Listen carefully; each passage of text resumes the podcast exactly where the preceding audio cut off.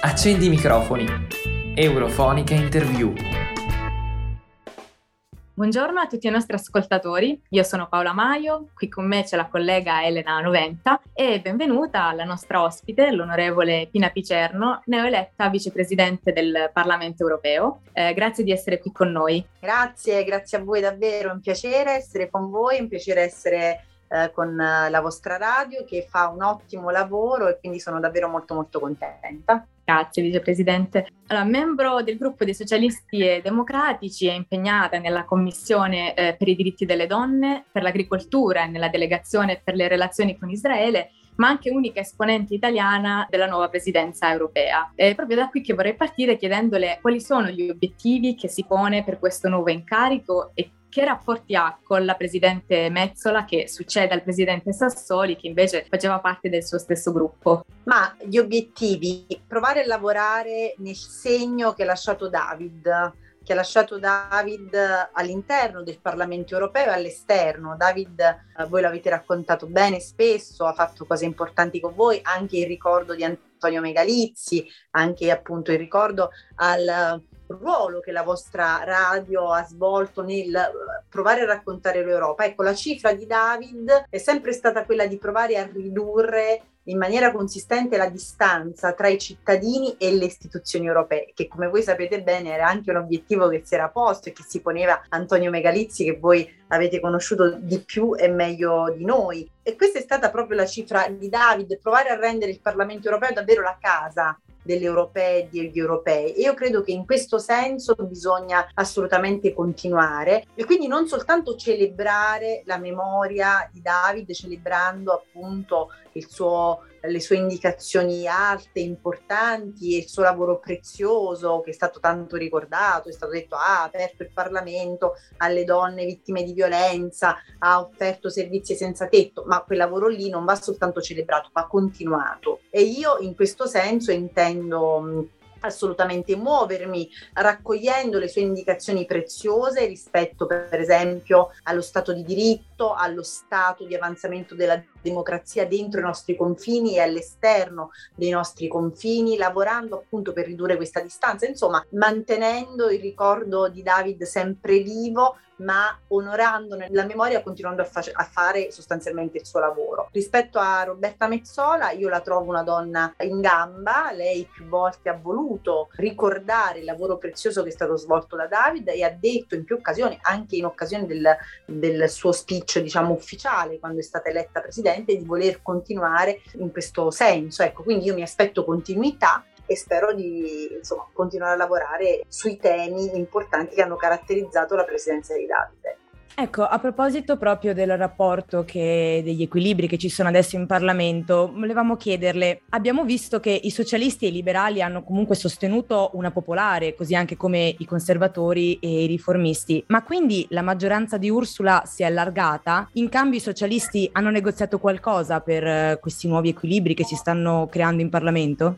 Allora, guarda, gli equilibri sono uh, numerici, sono più o meno sempre gli stessi, nel senso che voi sapete bene, perché lo avete raccontato, che il fronte progressista in realtà aveva perso le elezioni europee. Le elezioni europee sono state vinte due anni e mezzo fa dal fronte appunto uh, dei conservatori. Poi si è creata, si è nata diciamo un'alleanza politica che ha determinato un'importante stabilità dentro il Parlamento, un'importante stabilità e un lavoro appunto forte e coeso tra le diverse famiglie politiche e questa unità è stata determinata anche dal contesto ovviamente, dal contesto che abbiamo eh, attraversato e vissuto appunto con la pandemia. Era necessario, erano necessarie delle risposte eh, forti Next Generation EU nasce proprio per questo, non è un caso. Na- Next Generation EU g- nasce grazie alla coesione, grazie alla capacità appunto di lavorare insieme delle diverse forze politiche. E in nome appunto di quell'alleanza e grazie a quell'alleanza voglio ricordare David è stato presidente per due anni e mezzo. E proprio per onorare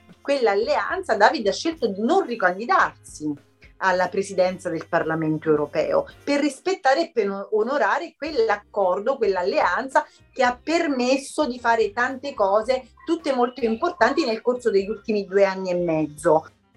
Quindi che cosa è cambiato? È cambiato nell'ultimo periodo che alle forze politiche che già erano d'accordo su questa strategia, su questa alleanza, si stanno man mano aggiungendo altre voci. È, è successo in particolare qualcosa di importante dentro i SIAR, nel senso che con, con l'elezione appunto di un, uh, un, loro membro dentro il bureau del Parlamento, perché è stato appunto eletto un, uh, un lettone moderato, sostanzialmente sono stati un po' isolati eh, i nazionalisti, eh, quelli che erano maggiormente problematici all'interno del gruppo. Quindi sì, è vero, qualcosa sta cambiando, nel senso che altri componenti di altre famiglie politiche si stanno allineando su una posizione che aveva già caratterizzato il lavoro di altre famiglie politiche fino a questo punto. Ecco. Bene, parliamo del lavoro che, che, ha finora svolto in Parlamento. Un grande risultato portato a casa dalla Commissione per i diritti delle donne è la risoluzione approvata lo scorso autunno dal Parlamento che include la violenza di genere tra gli eurocrimini. Cosa significa questo per la lotta al femminicidio, alla violenza di genere e seguiranno delle azioni normative vincolanti?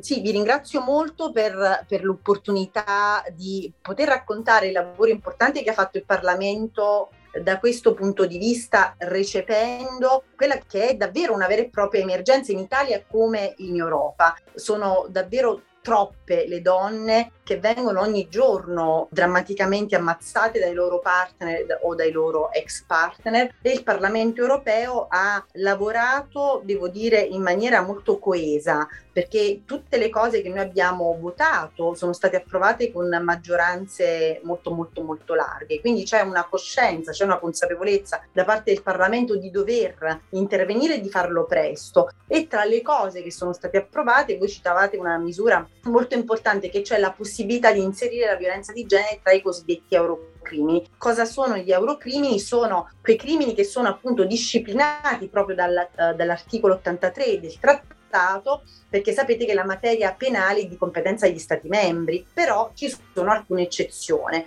fanno eccezione appunto gli eurocrimini, che sono quei crimini che si caratterizzano per il carattere allora transnazionale, per la loro gravità naturalmente e per il fatto che si richiede necessario un intervento diretto da parte delle istituzioni europee. Il Parlamento intanto ha votato, ora la decisione spetta al Consiglio, come voi sapete.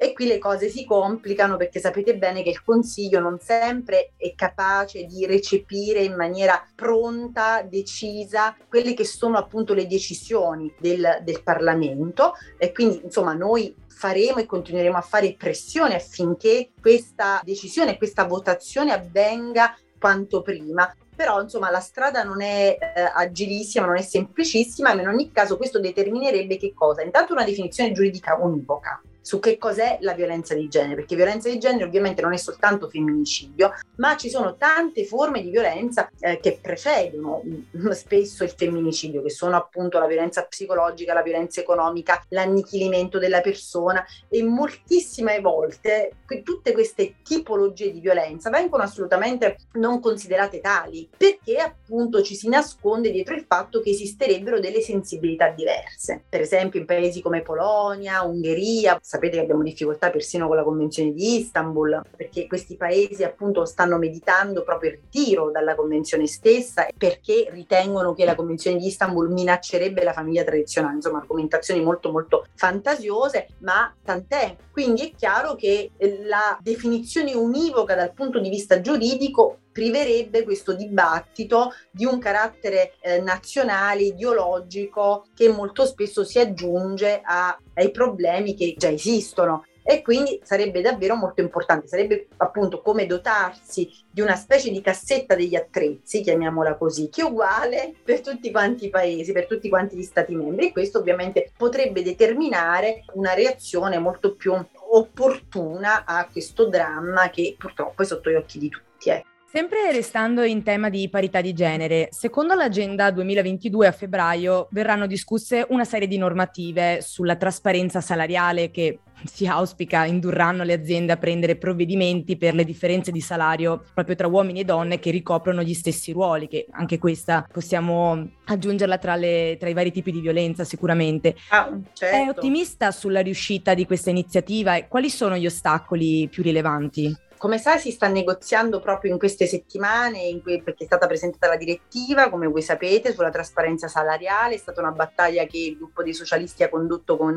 grandissima convinzione e con grande forza. Ci sono i negoziati in corso proprio in queste settimane per definire in qualche modo la posizione del Parlamento. Potrebbe essere votata in realtà già a metà marzo, eh, quindi insomma da qui a Uh, qualche settimana avremo appunto il testo definitivo eh, gli elementi qualificanti per quello che mi riguarda è intanto l'applicazione a tutte quante le imprese, tutte quante le aziende, perché sapete che questa è una richiesta su cui c'è stato grandissimo dibattito rispetto anche alle piccole e medie imprese, perché appunto molti di, mh, mm, sostengono, ah insomma però sai la direttiva sulla trasparenza non deve essere applicata alle piccole e medie imprese e però insomma intanto abbiamo una definizione eh, non univoca di che cosa sono le piccole e medie imprese in tutti gli stati membri, ma poi appunto occupano il 76% delle donne nelle piccole e medie imprese. Quindi, insomma, se non l'applichiamo là, la trasparenza salariale diventa un po' problematico il ragionamento. Poi eh, c'è tutto il tema che è un altro punto qualificante sempre per la mia famiglia politica, per il nostro gruppo, è il coinvolgimento appunto delle parti sociali e l'applicazione la, eh, della direttiva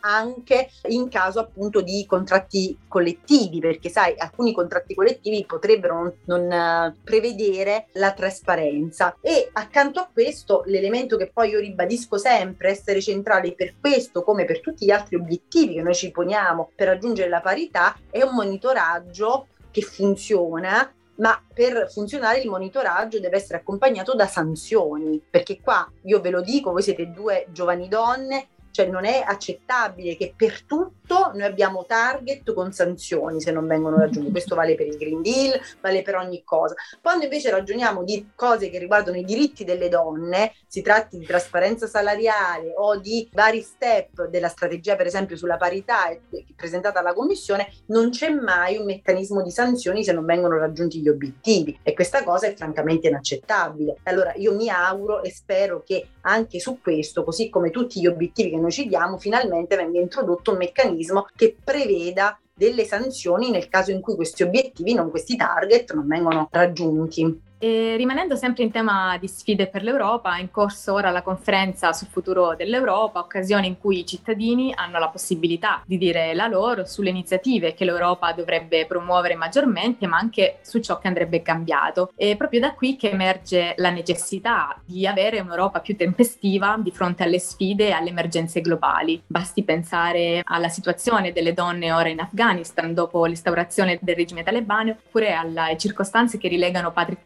arrestati per ancora due mesi in Egitto per l'esito di un processo ingiusto. In queste circostanze si può rendere più semplice e veloce la macchina operativa europea e secondo lei come? Non, non solo si può, si deve proprio, nel senso che una uh, istituzione che uh, funziona è un'istituzione che appassiona i cittadini e ritornando appunto alle uh, idee, alle suggestioni, alle uh, lezioni che ci ha lasciato David, eh, e questa è una, è una, di quelle, insomma, no? un'istituzione che uh, funziona viene percepita come utile dai cittadini e quindi come qualcosa che interessa, che appassiona perché mi riguarda, perché riguarda la mia vita. Un'istituzione che non è capace di prendere decisioni eh, e non è capace di intervenire nemmeno quando parliamo appunto di diritti fondamentali, di rispetto dei diritti fondamentali, è un'istituzione che sostanzialmente viene percepita come inutile. Allora io capisco bene che dalla conferenza sul futuro dell'Europa venga questa come emergenza assoluta.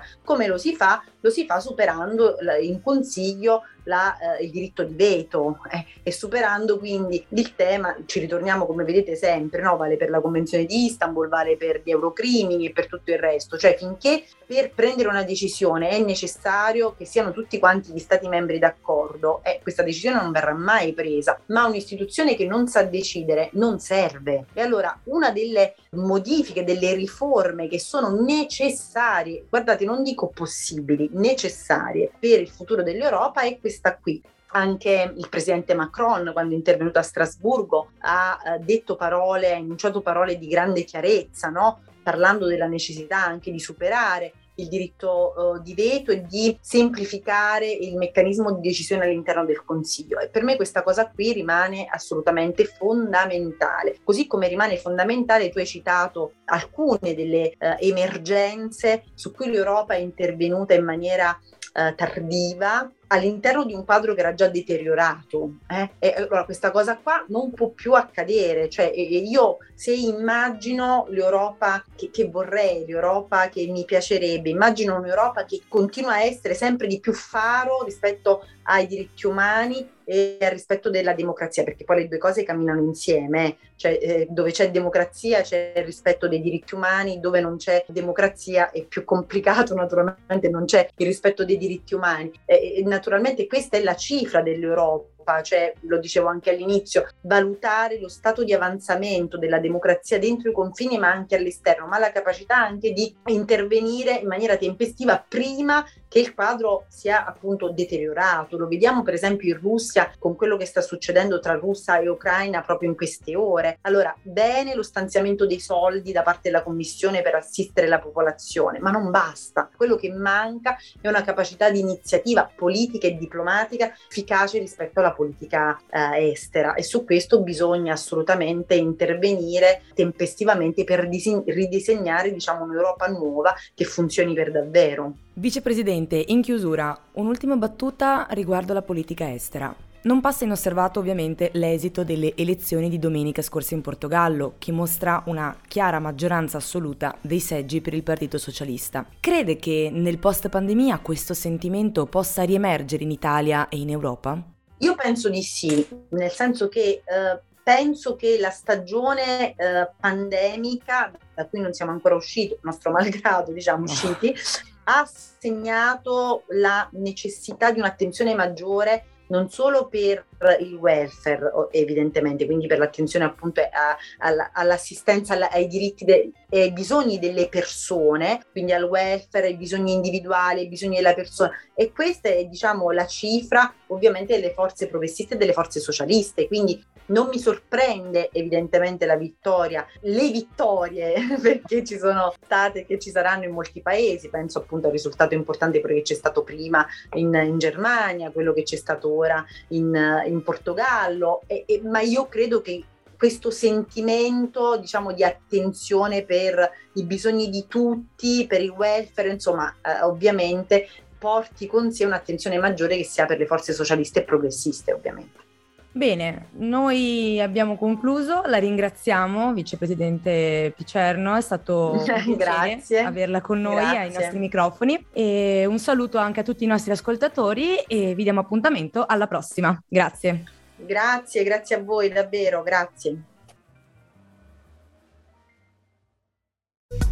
Eurofonica.